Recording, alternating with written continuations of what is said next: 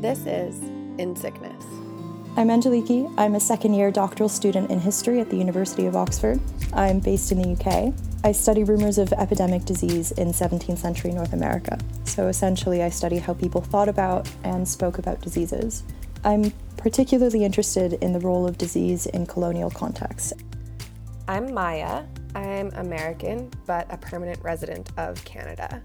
I have a master's in public health, and my work focuses on the sexual and reproductive health of adolescents, infectious disease, and monitoring and evaluation. My primary area of focus is sub Saharan Africa, and I'm extremely interested in reflections of colonialism in disease and public health. So, today we're talking about syphilis. So, I am going to start by giving just a quick overview of this disease. So, syphilis is a super common STD, and as is my want, I'm going to start with a quick note about terminology. Um, so, mostly these days we hear STI, which means sexually transmitted infection. And we also hear STD, which is a sexually transmitted disease. They are, even today, typically used interchangeably.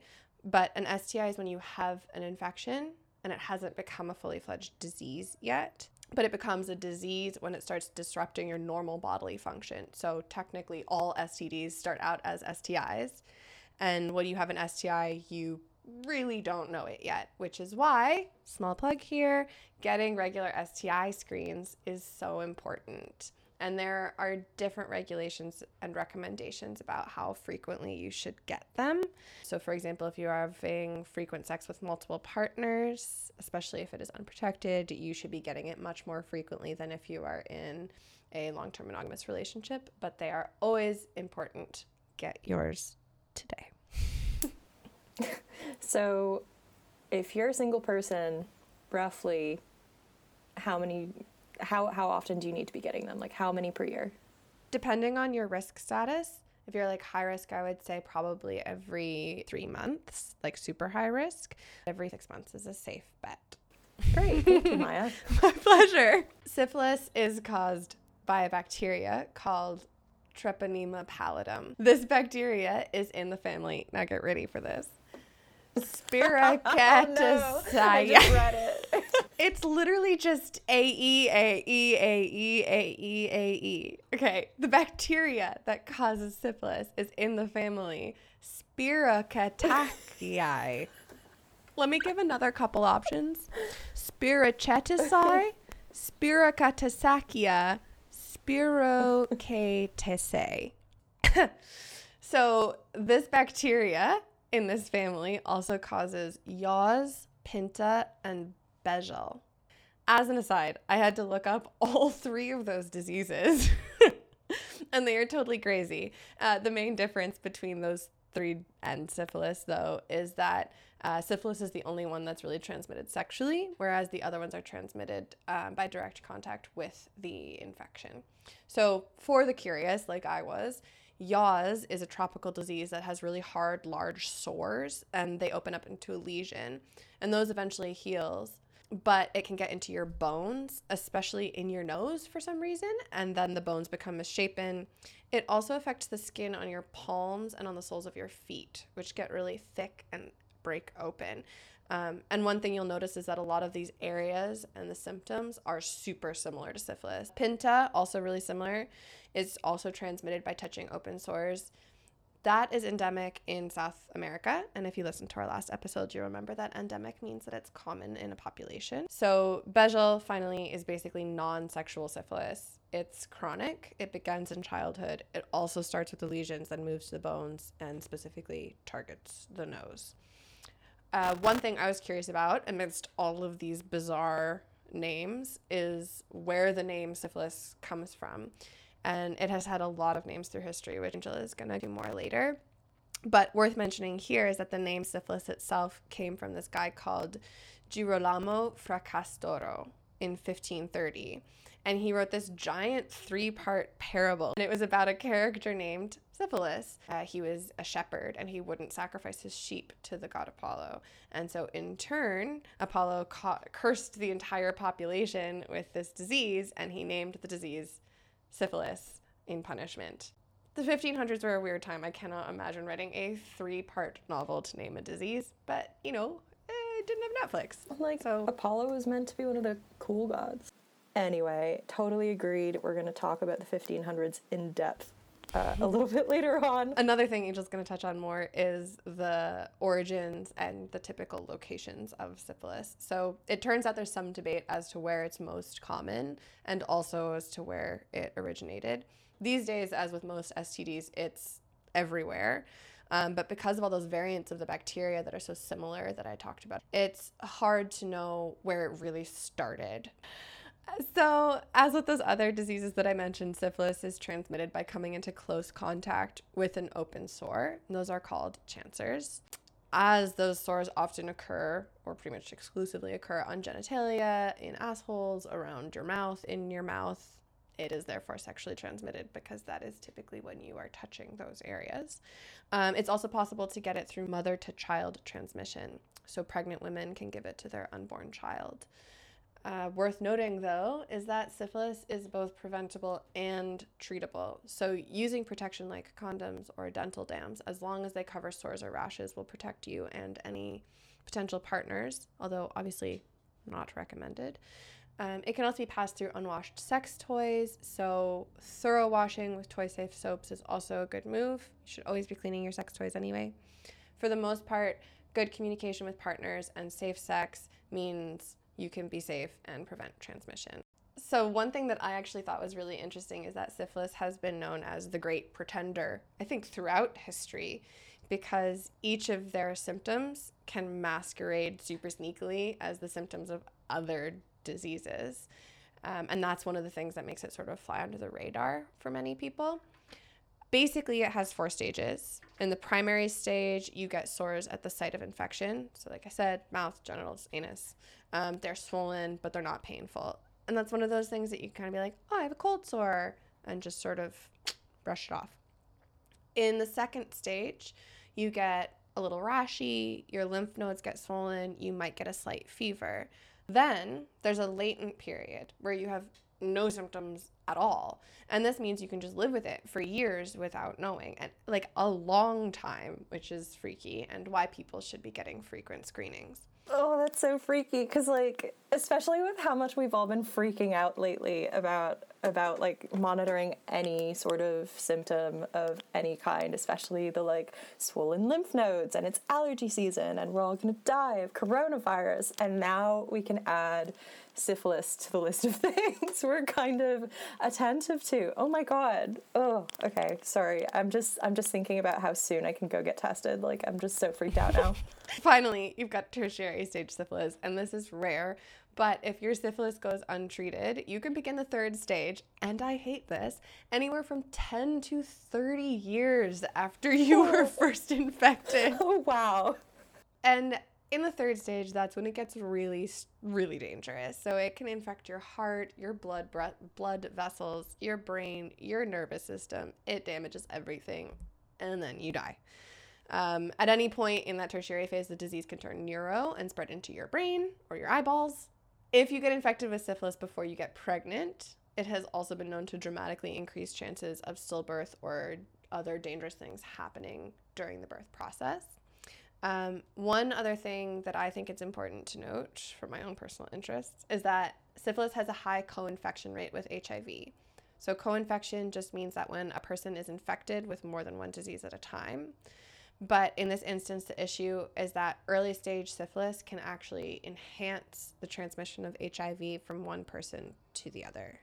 So, especially an issue amongst men who have sex with men. I also mentioned above that it is a treatable and preventable illness. So, you can treat syphilis using a blood test. It can be diagnosed really easily, and you get a dose of antibiotics and you can be treated. So, that's yet another reason why it is so important to get screened regularly. That's the basics of the disease. I wish I could say that I'm going to be dealing with something a little bit more cheerful, but I'm not. I'm going to talk you through some uh, some terms and definitions, mainly early modern and Columbian exchange, because I'm going to be throwing them around quite a lot. But before I do that, I wanted to start with some of the names that syphilis has gone by over the years. The main one being pox or great pox. Um, so this is because of the rash that accompanies syphilis, but they started calling it the Great Pox to differentiate it from smallpox, which is another eruptive disease. Based on my reading, I think it's called the Great Pox because of its epidemic proportions. Like, you have smaller scale epidemics of smallpox all around, but since that's an endemic disease in most densely populated areas in Europe, in Asia, in Africa during this time, and well before, it's maybe not as big of a deal. Quick run through of what a lot of different nationalities were calling this. So, the Germans and the English called it the French pox. The Russians called it the Polish sickness. Poles called it the German sickness. The French called it the Neapolitan sickness. Flemish, Dutch, Portuguese, North Africans called it the Spanish slash Castilian sickness. And the Japanese called it the Canton rash or the Chinese ulcer. Uh, and I think I remember seeing in your notes earlier that the Turks used to call it the Christian sickness.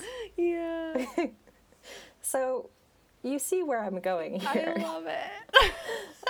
So everybody was was naming it after their enemies, basically. And while I don't love making universal statements about disease history and what we can learn from it, I've I've noticed this thing that's kind of everywhere. uh, everyone's blaming epidemics on each other. That's because when epidemics arise, people want to explain and they want to assign blame, and we also call this scapegoating. Um, and the naming of syphilis over the years is kind of a case in point. And now for our definitions. So when I say early modern, um, this is a totally arbitrary category, which is sandwiched between what we think of as the Middle Ages and the modern period. So these are all things that are named well after the fact that help us fit history into these small, neat categories that don't actually exist, but that are kind of important for um, for thinking about like phases in technological and, and cultural change on a wide scale. So, roughly, when I say early modern, I mean 1400 to 1750. So, in history, when you say modern, what you mean by that is anything after 1800. But that's obviously arbitrary, and you can make a lot of arguments for like when the when the 19th century starts and blah blah blah. Anyway, so people like to think of the early modern period as a transition period for Western societies. It doesn't necessarily apply that well outside of Europe and North America but it's the period of the Renaissance, so there's an overlap there. It's when the Reformation happens, so like Protestantism. It's the beginnings of modern chemistry. Uh, you've got loads of advances in medicine and in the study of anatomy. It's also a time of extreme conflict. So, early modern Europe is very war torn, full of religious schism, and it's notoriously unhealthy. It's the site of many epidemics, which we could talk about forever. But again, we'll save those for, for other episodes. But it's also an era of exploration and imperial expansion. So, the Columbian Exchange, you heard me say that earlier, that refers to both a published work and a theoretical concept when you study uh, colonialism in North America, uh, actually, just in the Americas generally. So, on October 11th, 1492, Christopher Columbus reaches the Bahamas and sets off a chain of events. Columbus sailed the ocean blue in 1492. Stop it! So, this is what is commonly known as the discovery of the New World, which I have a lot of problems with, but I'm not going to talk about that now either. But in any case, the Columbian Exchange is the theoretical concept slash book that, for the first time ever, considers the 1492 moment as a moment of exchange at all levels. So it's not just Europeans arriving on the shores of the Americas and going in there to subdue Native American populations. It's also an encounter between biological actors. This 1492 moment and this collision of cultures as also a collision between environments. And he's thinking about that as um, an introduction of plants, of animals, so like livestock, and it's also a really important moment because you have microbes, viruses, all of these fun diseases. So it's two ecosystems that are drastically changing one another. So you have things arriving from Europe, from Asia, from Africa, and then from the Americas, you get a ton of other stuff that goes back to the Old World. So you'll hear me maybe saying New World, Old World, and what I mean by that is New World, America's shorthand, problematic, but I'm going to use it because it's easier.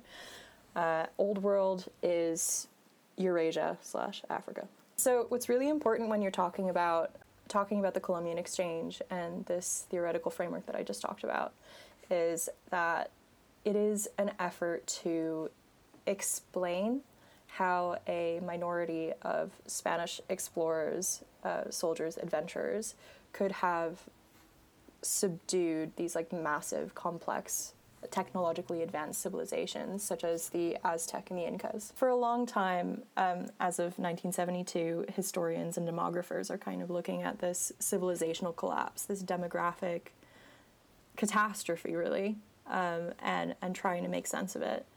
And while that causes a lot of problems because it really simplifies the historical narrative, it's it's trying to also address modern day inequalities in, in health, in um, in income between Native American communities and and like white Euro American societies. Mm. One of the main reasons I, I have such a complicated relationship with the Columbian Exchange is that the story is a lot more complicated than that. Um, there's no neat line to be drawn from then to now, which is kind of the point of my PhD thesis. Um, uh, the, historic, the, the historical reality is really complicated. I mean, if you think about Spanish colonialism, for example, like a supposed colony of Spain is Florida, and Spain isn't actually able to hold that piece of their imperial holdings until like the mid 19th century because the Comanche they take horses from the Spanish and guns from the Spanish and they managed to control that area for like 300 years. And that's a history that nobody ever talks about but they were the real imperial power. All i'm saying is it's really complicated. Uh, let's move on. So yeah disease is one of these quote unquote explanations for our outcomes. Like why is the world the way that it is now?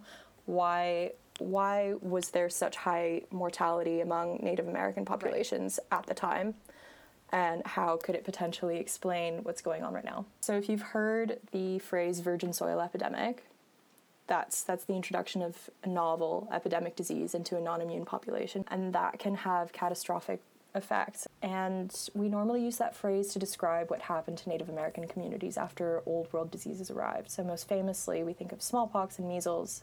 But what we forget is that in the minds of many, and definitely according to the Columbian Exchange narrative, Europe got syphilis back in the Columbian Exchange. And as Maya pointed out earlier, this is totally up for debate. Like, this is an extremely contentious topic even to this day. But before we move on, some other stuff that the Old World got from the Columbian Exchange tomatoes, potatoes, tobacco, coffee, chocolate, and syphilis. All of those totally changed European society. We got some crazy kings out of it. We really did. The other theories about where syphilis came from, really, really quick. Um, so you have it came from the Americas, was it perhaps a misdiagnosed European disease that was subsequently transmitted to the New World? A new ability to distinguish syphilis from leprosy? Like, is it leprosy gone awry? Like, was was syphilis developing in Europe and also in the Americas, but it just sort mm. of like presented in a different way. So there are all these theories going around. In recent years, we've had a lot of advances in technical ability in what we call bioarchaeology or paleopathology, which allow us to differenti- differentiate syphilis from Bejel or Yaws or these other treponemial diseases a lot better than, than we might be able to using just a DNA.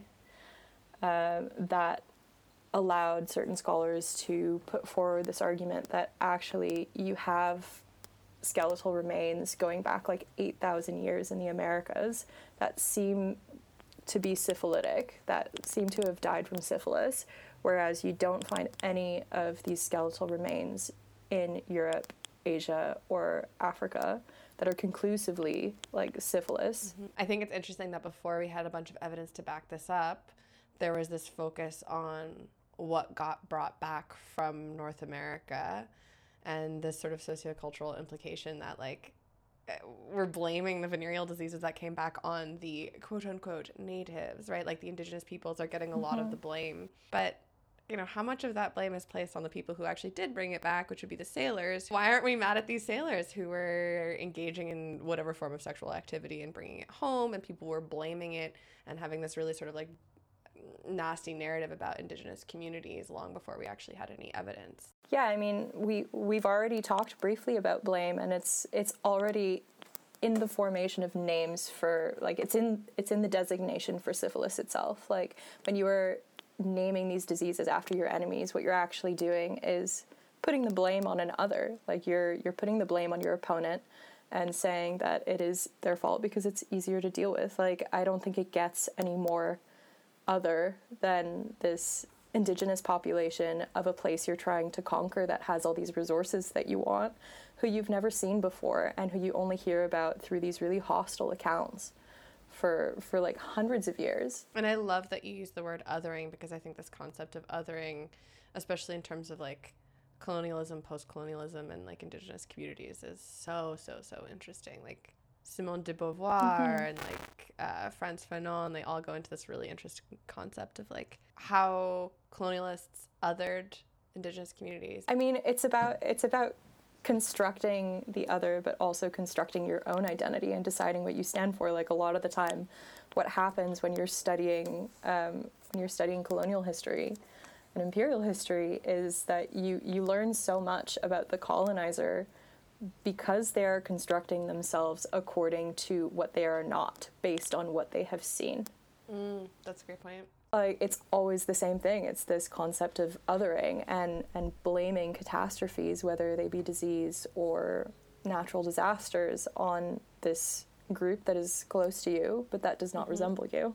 Okay, syphilis. So in 1494, syphilis breaks out in Naples during a military campaign by Charles VIII, the French king, who is invading Italy. And syphilis quickly spreads back to France with the army and then quickly to the rest of Europe. It spreads overland via trade caravans and religious pilgrimage through Eurasia, from North Africa into sub Saharan Africa, following imperial networks of maritime trade, so, for example, the empires of Spain and Portugal. And it was disseminated pretty much into every port. And we've said this before, we're going to say it about this disease as well. It's the first truly globalized infectious disease. So, You'll notice that we said that about Spanish flu last time, if you listened to the last one, and if you didn't, highly recommend. and that's because, like with Spanish flu and like with COVID 19, at this point in history, so, so like the turn of the 16th century, this is still the fastest that anyone or anything has ever traveled. And even if that's slow by our standards, they do still have global networks for trade. And um, that's one of the interesting things about studying disease in the early modern period. It, it's another way to look at how people are communicating, how they're trading, and you really do realize quite early on that these networks are global. Upon its introduction in Europe, it's immediately clear to people that syphilis is sexually transmitted. And there are a lot of debates over whether medical treatment or attempts at prevention are appropriate given the cause, because uh, this is quite a religious society and they're very fixated on sin. In the first few decades of the 16th century, people are terrified of getting infected. It's a panic. On March 6, 1496, the Parliament of Paris uh, decrees that the Hotel Dieu, so that's their uh, local hospital in Paris, will be barred from admitting patients Ooh. suffering from the pox. So much for public health. Right? They weren't just concerned about the health of their bodies, they were concerned about the health of their souls. Like, you have to, when I say that these societies are extremely religious, I mean, these are individuals and societies that, for the most part, are totally fixated on the state of their soul as well as the state of their body. And those two things interact in really complicated ways just as often as a, a, physical treatment like a potion or whatever like uh, they use mercury for for afflictions of the skin. Like this is something coming out of uh, coming out of the classical period that's being used as a physical treatment that will be used in conjunction with prayer, with fasting, with things that are going to help your soul as well as your body. And ultimately, for a lot of early modern Christians, like if you die, that's fine as long because you're not really going to die because the last judgment will come and Jesus will come back and you will be resurrected along with your with your family that hasn't been sinful. Like if as long as your soul is safe, you're good. Exactly. So it's it's a totally different kind of worldview. Accordingly, syphilitics are expelled from the city of Paris in that same year. So this is 1496. Obviously, that's not an effective way of containing the disease because not everybody's symptomatic and not everybody is is identifying their symptoms properly either. Like and so many are infected by this point like it's spreading like wildfire so many people are infected that within a few years the ban is no longer respected and uh, these like almost shanty towns like lazarettos these little syphilis communities are popping up outside the city walls and over the next 200 years after this people aren't really sure what to do with those who are suffering and aren't really sure like should we be treating these people and rewarding their sinful behavior or should we be locking them up and trying to clean up the streets? Like should this be part of of our municipal program for dealing with homelessness? I don't know there was a lot of discussion about this and the disease seemed to be really intense. Like the symptom it was extremely virulent until the end of the 16th century and some of the illustrations are frankly horrifying. So to recap it's a disfiguring brutal way to die, and people were super freaked out because it was extremely common, and uh, they weren't quite sure what to do with people who were suffering, like visibly suffering from syphilis. From the 17th century, people with syphilis are are kind of being being judged for being sinful, and they're being punished for that perceived sin. In the 18th century, people are fascinated by syphilis. Um, it's everywhere in popular culture. There's this really great book by Noelle Gallagher called Itch Clap Pox Venereal Disease in the 18th Century Imagination, which covers all of the popular culture offerings to do with syphilis. Um, that includes art, drama, novels. Yeah, so if you were living in the 18th century picking up a novel, chances are you would come across a character with syphilis. That's how common it was. So, something that was a little bit more complicated in the 18th century is that gonorrhea and syphilis called clap and pox, respectively, were believed to be two phases of the same infection, with the clap developing into a confirmed pox, only if it was not swiftly or properly treated. So, both infections, gonorrhea and syphilis, had a changing array of symptoms, not just through time, but in any single patient. So, Maya talked about that before, but real quick, for the 18th century, syphilis had three distinct phases according to them, uh, separated by a period of good health. And it was fatal for some, but merely annoying for other people. So the first one is the chancre. I hope I said that right. I said I said it completely differently, and I have no proof which one is correct. Whatever. so yeah, the the first stage is annoying, but not not the worst. Goes away period of health, and then you get the, the secondary phase, which is characterized by foul smelling ulcers or pox on the, bar- on the body, a fever, a sore throat, patchy hair loss, headaches, muscle or bone pain, and then goes dormant for months or even years, and sometimes you never even get to the tertiary phase. And the tertiary phase, according to them, was the most severe phase, causing large tumors that were eating away at the bones uh, and the mucous membranes, destroying the bridge of the nose or the palate.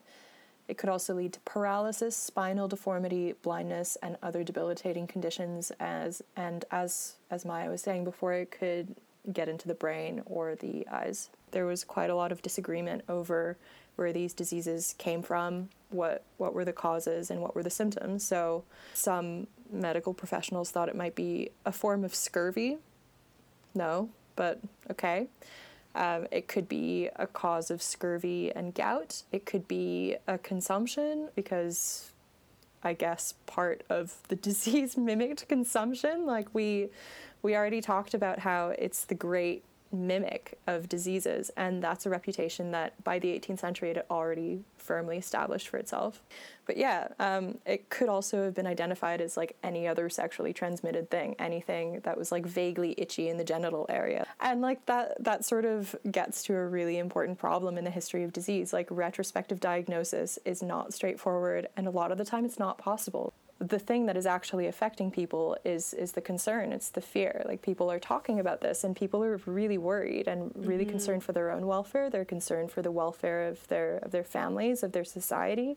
As i said like it's still a really morally charged charged subject um, with a lot of implications for the state of your soul.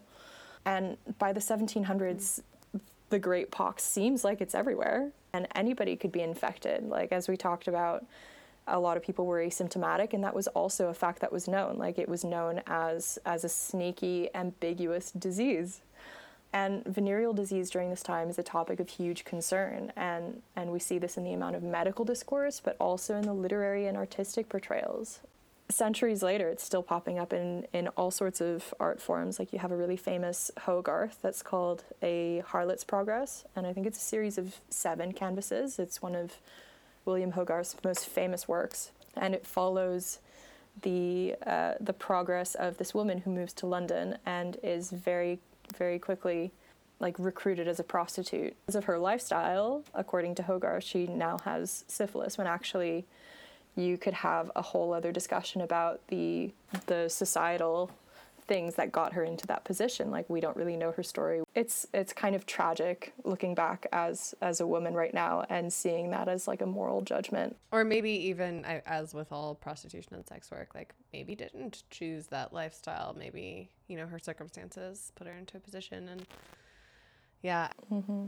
I want to talk about prostitution and controlling women's bodies and specifically through the whole prostitution thing in the 19th century really quickly. It becomes a really hot topic in the 19th century uh, when legislation comes into being. This is the Contagious, Dise- Contagious Diseases Act of the 1860s, which is actually meant to protect soldiers from getting syphilis. And what it actually does is it cracks down on women who are perceived to be sex workers or in any way deviating from respectability. So the Contagious Diseases Act empowered policemen to basically detain anyone that they thought didn't look respectable or who could potentially be a prostitute and request that these women submit to an internal exam.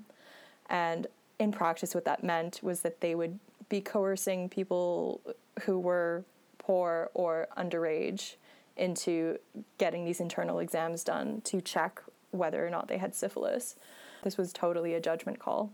And once once you'd submitted to the internal examination, uh, the woman in question would then be put on a list, and later on, they would be required to submit to that exam every two weeks as a check. But actually, none of the soldiers were being screened, and if you presented your papers and said you were a soldier, they just wouldn't check you. So okay. yeah, for more on that and um, and for the takedown of this act, um, there's a really great article from the Wellcome Collection about the Contagious Diseases Act and the beginnings of feminism. Link in the show notes. I wanted to share one more quote from the early 20th century because syphilis was such a huge problem for troops during the First World War as well. Syphilis, one of the great scourges of the early 20th century, could have been ended, in theory, had everyone adhered to a strict regimen of abstinence or monogamy. But as one U.S. Army medical officer complained in 1943, the Sex Act cannot be made unpopular. I love that. Don't you love that? Such a good line.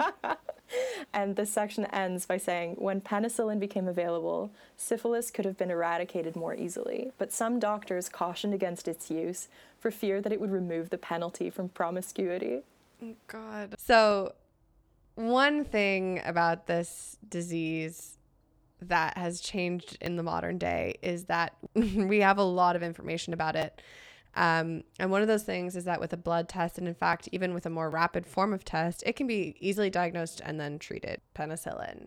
It is the antibiotic that cures all ills, right? Pretty much any stage of syphilis is treated with penicillin. You get one shot, easy peasy. Even though we can now treat the disease pretty easily and it's part of any of these normal STI screenings, and we aren't using any of these crazy mercury treatments or whatever that were common throughout history, it is still highly infectious and super, super, super. And I don't know that it's as much in the public consciousness today as it was in the 19th century. Um, but around 12 million people are infected with syphilis every single year. And it's especially problematic in lower income populations and countries. It's worth noting that the amount of cases of syphilis in North America have gone up every single year since 2001. So in 2018, actually, we hit the highest count in the US since 1991. And the current rate is around 10.8 cases per 100,000 people, which is a lot of people. And it's up. That's a lot. It's a lot. It's uh, one might argue that we are actually in the middle of an epidemic in North America right now in both US and Canada. And it's like it's going upwards. That's 15% increase from the year before. So I'm going to focus on what we're going to call this current syphilis epidemic in the US. There's a huge increase in the total number of infections, and that's twofold. One is people who are contagious giving it to other people, and that in turn is creating a rise in congenital syphilis, which is people who are giving it to their babies. Congenital syphilis can cause death at birth or lifelong health issues. So there's a huge rise in both types of syphilis. How do we explain this increase though? Why is this epidemic happening? Why is there this huge increase of a disease that we know how to prevent and treat? The base causes are essentially your social determinants of health.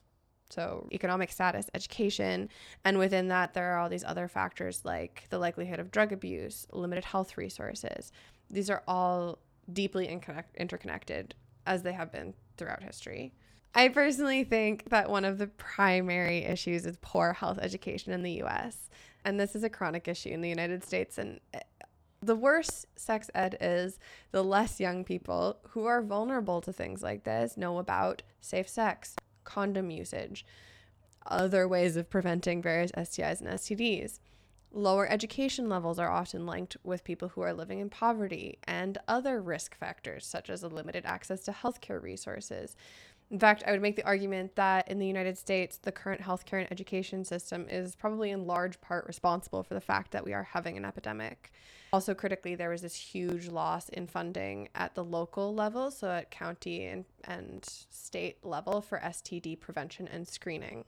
And so that reduces all instances of identifying syphilis, treating syphilis, and enforcing partner notification, which basically just means telling the people that you have had sex with that they should get tested. So, is this a problem across the board then? Just like, because I'm, I'm thinking back to last episode when we talked about COVID and um, pandemic preparedness and how there was a plan and there were resources and that was just scrapped. And do you think that that's a problem across the board. Like we haven't seen an epidemic like this in a while, and the last time we kind of overreacted, so let's just not. Um, I think that's problem, and I also think that priority in terms of funding in general is the bigger problem, right? I, I, there's just not enough money, and the priority funding in the United States is often not dedicated towards things like the health sector or the education sector, unfortunately right so there's just a, I think there's a priority shift there and that was evident in the fact that like there should be ongoing funding at a state level to make sure that everybody even those w- without health insurance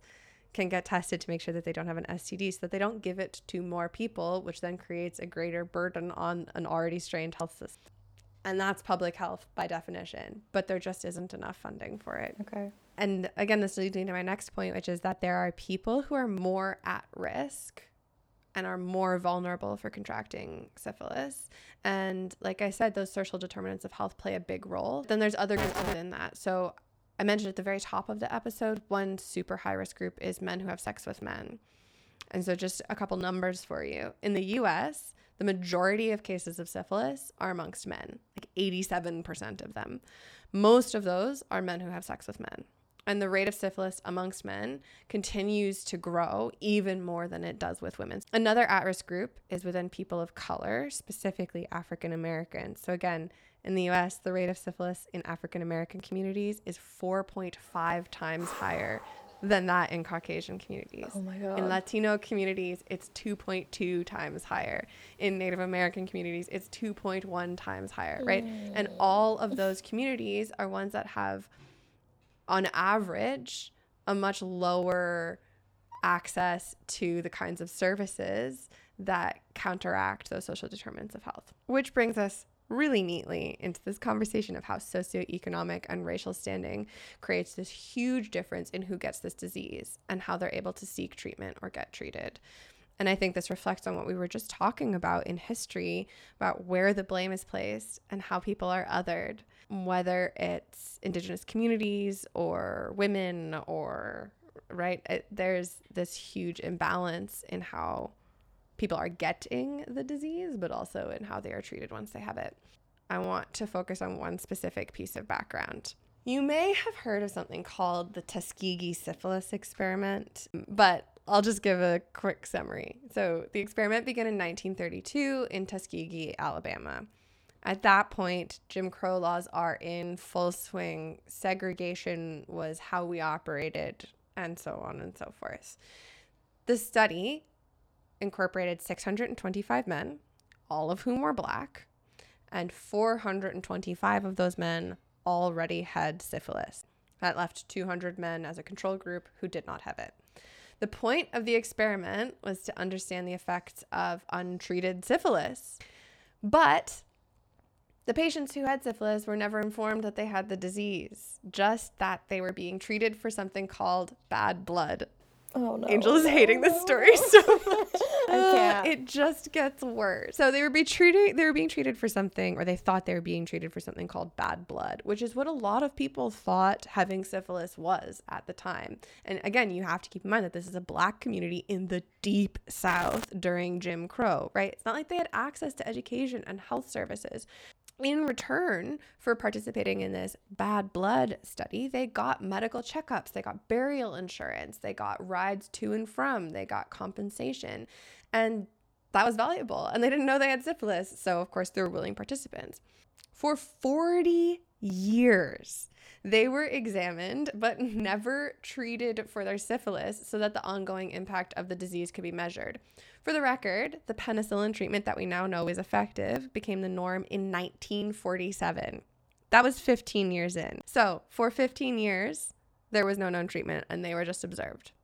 After that, the treatment was known and the men were never offered it as an option. During that time period in the area, syphilis treatment centers were opened and the men were not given access to them. In 1969, the CDC, which is the Center for Disease Control in the United States, confirmed the need for the study and offered official support in order for it to continue. The study was still going on in 1972 when it was uncovered by the press and revealed to the country. And that's when they put a stop to it and reparations started to be made for the men who survived and their relatives.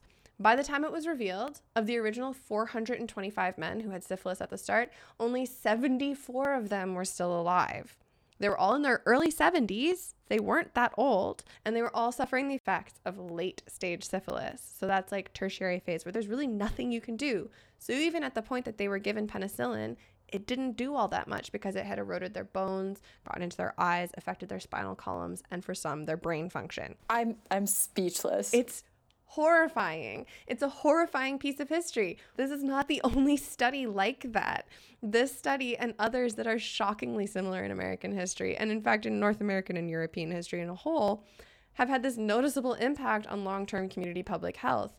This study, totally unsurprisingly, helped foster an atmosphere of distrust in diagnosis and treatment amongst African American communities, especially around syphilis. Obviously, not only because the study so actively took advantage of vulnerable communities, but also because it represented this very clear racial bias that was and frankly still is present in the US health system.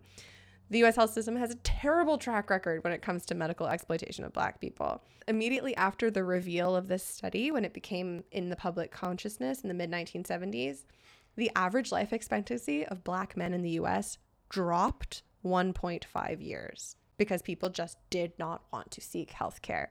And you can't blame them. That's horrifying. So, this study, and the reason I give you this historical context is because it's representative of this reason why African Americans are so predominantly affected by this disease. The sense of distrust in the health system is honestly justified by this like obvious racial discrimination and bias. And I, I think in all areas of life, there's clear socioeconomic and racial disparities in the US. And these are grossly exaggerated in health outcomes. And it's just no different for those infected by syphilis right? You, and this is, it almost seems repetitive, but minority groups are disproportionately affected by poverty, bad health, less access to health services, low health insurance coverage, determinants of health that make you more vulnerable to syphilis. So you add in social and cultural discrimination and bias, potential language barriers, and the fear of stigma around STDs, and you have this recipe for like huge inequality in how syphilis can impact more vulnerable populations. When I think 1930s, I think of that as recent history. So when I consider that the Tuskegee experiments only ended in the mid 70s, like that's that's recent. That's really re- that's yeah. basically that's basically now. And it's fascinating that this is something that actually like actively reverberates in this community. People know about it, people talk about it, and it affects their health seeking behavior. So I think I just sort of briefly touched on this idea of stigma around STDs. So I want to explore that a little bit too. And Angel touched on it also. This stigma means that people have this sense of shame at having contracted syphilis. And that's been true throughout history. If you can blame someone else, you will. And that's such a product of shame, right? It's not my mm-hmm. fault. Um, and I think a lot of that has to do with the fact that sex is still taboo for a lot of people. Um, so STDs can be seen as this dirty thing, and there's this whole host of other issues associated with this. Thinking about that always reminds me of this episode of The Office where Andy tries to teach The Office sex ed, and he shows them a picture of like infected genitalia and uninfected genitalia. And he's like they're both normal. And everybody gets so grossed out and disgusted. It's like yeah okay i don't want to see a syphilitic genitalia while i'm eating my pizza. But also is he wrong? No. And is the reaction the way people still react? Yes. Okay so this stigma around syphilis contributes to this epidemic also right the greater the stigma associated with the disease the less likely people especially teenagers are to get tested. The idea is kind of like if you don't know, you don't have it, right? Plausible deniability. Even if people see symptoms or if they are told that a partner has it and that they need to get tested, they will, statistics show that they'll delay it by a week or more because of stigma based fear. Women, especially, face greater stigma and also personal anxiety around STDs in general. And they experience higher levels of stress around the idea of or actually having an STD. I was just going to also say that like this is this is another really clear case if we needed another example of why you can't dismiss fear when you're talking about public health. These might be seemingly logical decisions, but who hasn't felt stressed when they call for their results from the doctor? Yeah. Like it's very much these kinds of emotions that are going to shape how you respond to health and other people's health and how you approach your own well-being. 100%. Essentially, high stigma around STDs and syphilis, especially with its very visible symptoms, the pox, can reduce testing. And without testing, you can't get treated. And if you don't get treated, you continue to be ill and you infect others, and eventually you die. There is a lot of interesting research around how shame impacts care seeking and relationships to partners. I'll put it in the notes, but it's important to think about how our relationship to sex, sexual diseases, and sexual partners impacts the way we react when we get sick this disease is obviously still as big of a deal as it was in, you know, these 17th, 18th centuries when it was rampant. What has changed? What can we change? And I think that the baseline here is just health equity, which means the highest level of health for all people. And it's clear that that's what we need to achieve because inequality in health outcomes is one of the things that's making some people far more vulnerable to this disease. That's there's so many layers to that, right? Like education, health education, sex ed, um, access to resources, right? All of those things play into health equity. Uh, we also obviously need to address perceptions of the disease in the community to encourage testing and treatment so people aren't scared of it.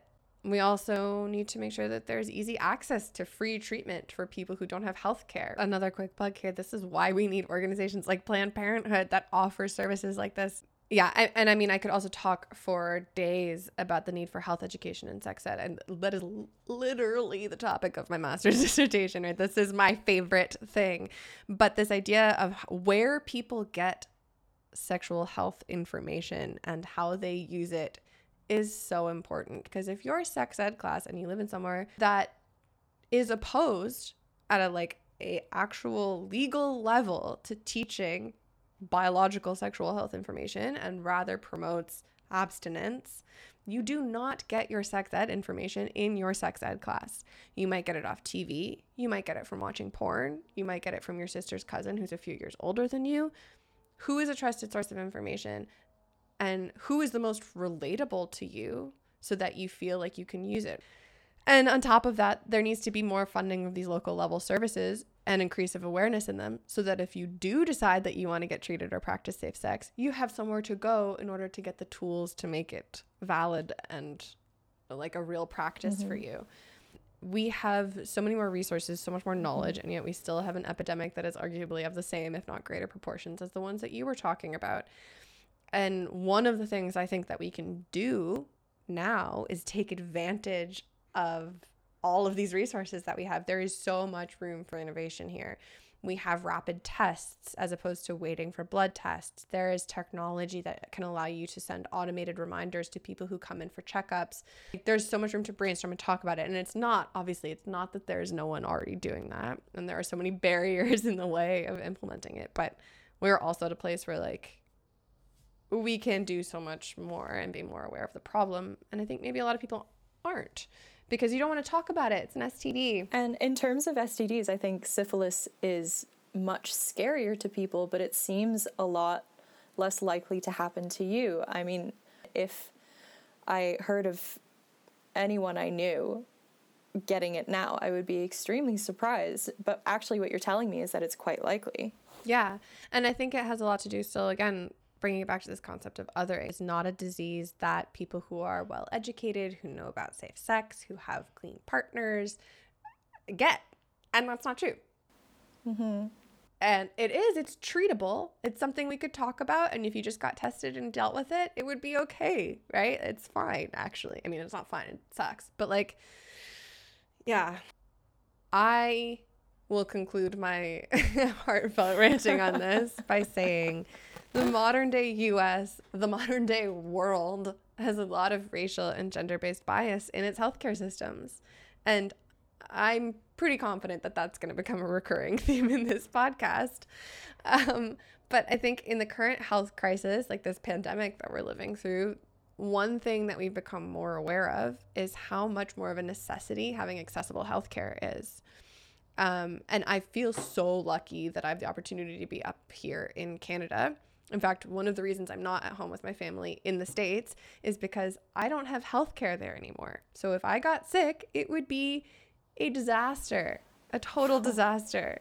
And that being said, we do have accessible healthcare here in Canada, and I did a quick check, and rates of syphilis in Canada are completely comparable with that of the United States, if not higher. So it's obviously not the only solution, and I think that plays back on how big a role stigma has to play in this um, and health education. But that conversation around stigma with STDs has been going on for hundreds, if not thousands of years, as we saw in your section of this podcast. And I just think it's so interesting how much it hasn't changed. Yeah, I mean, I guess it hasn't changed because people haven't changed that much, arguably, and societies definitely haven't changed that much. It's upsetting. for example, we're we're in much more secularized societies than used to exist in like 1494. a lot of those hangups still remain, and especially when you're talking about sexually transmitted diseases. Again, like the early modern societies had huge hangups about sex, and those haven't really gone away. I don't know, like I, I'm really interested by the issue of, of blame and why it is that we care so much about where diseases come from. Like, cast your mind back to all of those names for syphilis, French pox, Neapolitan pox. There, there are as many names for any given disease. I'm, I'm going to continue to explore that probably in subsequent episodes and in my own work. Um, I'm just really curious about why it is that we're so invested in these origin stories and why we put so much effort into propagating narratives that don't actually have any basis in fact a lot of the time. Fermentation station, you first. Um, okay, fermentation updates. Last week's brew was kombucha with turmeric, cinnamon, ginger, and honey for like immunity boost. But this week's brew is I managed to find fresh passion fruit on our bi weekly grocery store run. So it is passion oh, fruit oh, wow. and mango kombucha, and it's going to be a little taste of the ones I made in Mozambique, and I'm very excited. It should be tasty. So it's carbonating as we speak. That sounds delicious. Okay, well, my fermentation station is going to be quite brief because I've basically run out of flour. I have just enough to feed my sourdough starter twice. After the last time we spoke, I made my first loaf of sourdough bread and it turned out amazing. And then I made a ton of sourdough flatbread mm. um, dough and I like portioned it out and I stuck it in the freezer so that when I was really depressed after my flour ran out, I would have the option of like thawing one of the little balls of dough, rolling it out, and just like having fresh sourdough flatbread whenever I wanted. And you know what? I think I'm a little bit psychic because that came in really handy when I didn't want to get out of pajamas last week. So that was amazing. I've been consuming, yeah, I've been consuming so many nice fresh flatbreads and making like a different dip every few days. It's been really nice. I'm so happy that we just spent like an hour talking about syphilis. That made me feel great. I'm happy we talked about syphilis too, and it's really nice to see your face, and I miss you. I miss you too. Join us next time. Bye-bye. Bye. Thank you for listening to In Sickness. Researched and hosted by Angeliki and Maya. Intro track and logo by Adrian Morningstar. Sound editing by Maya.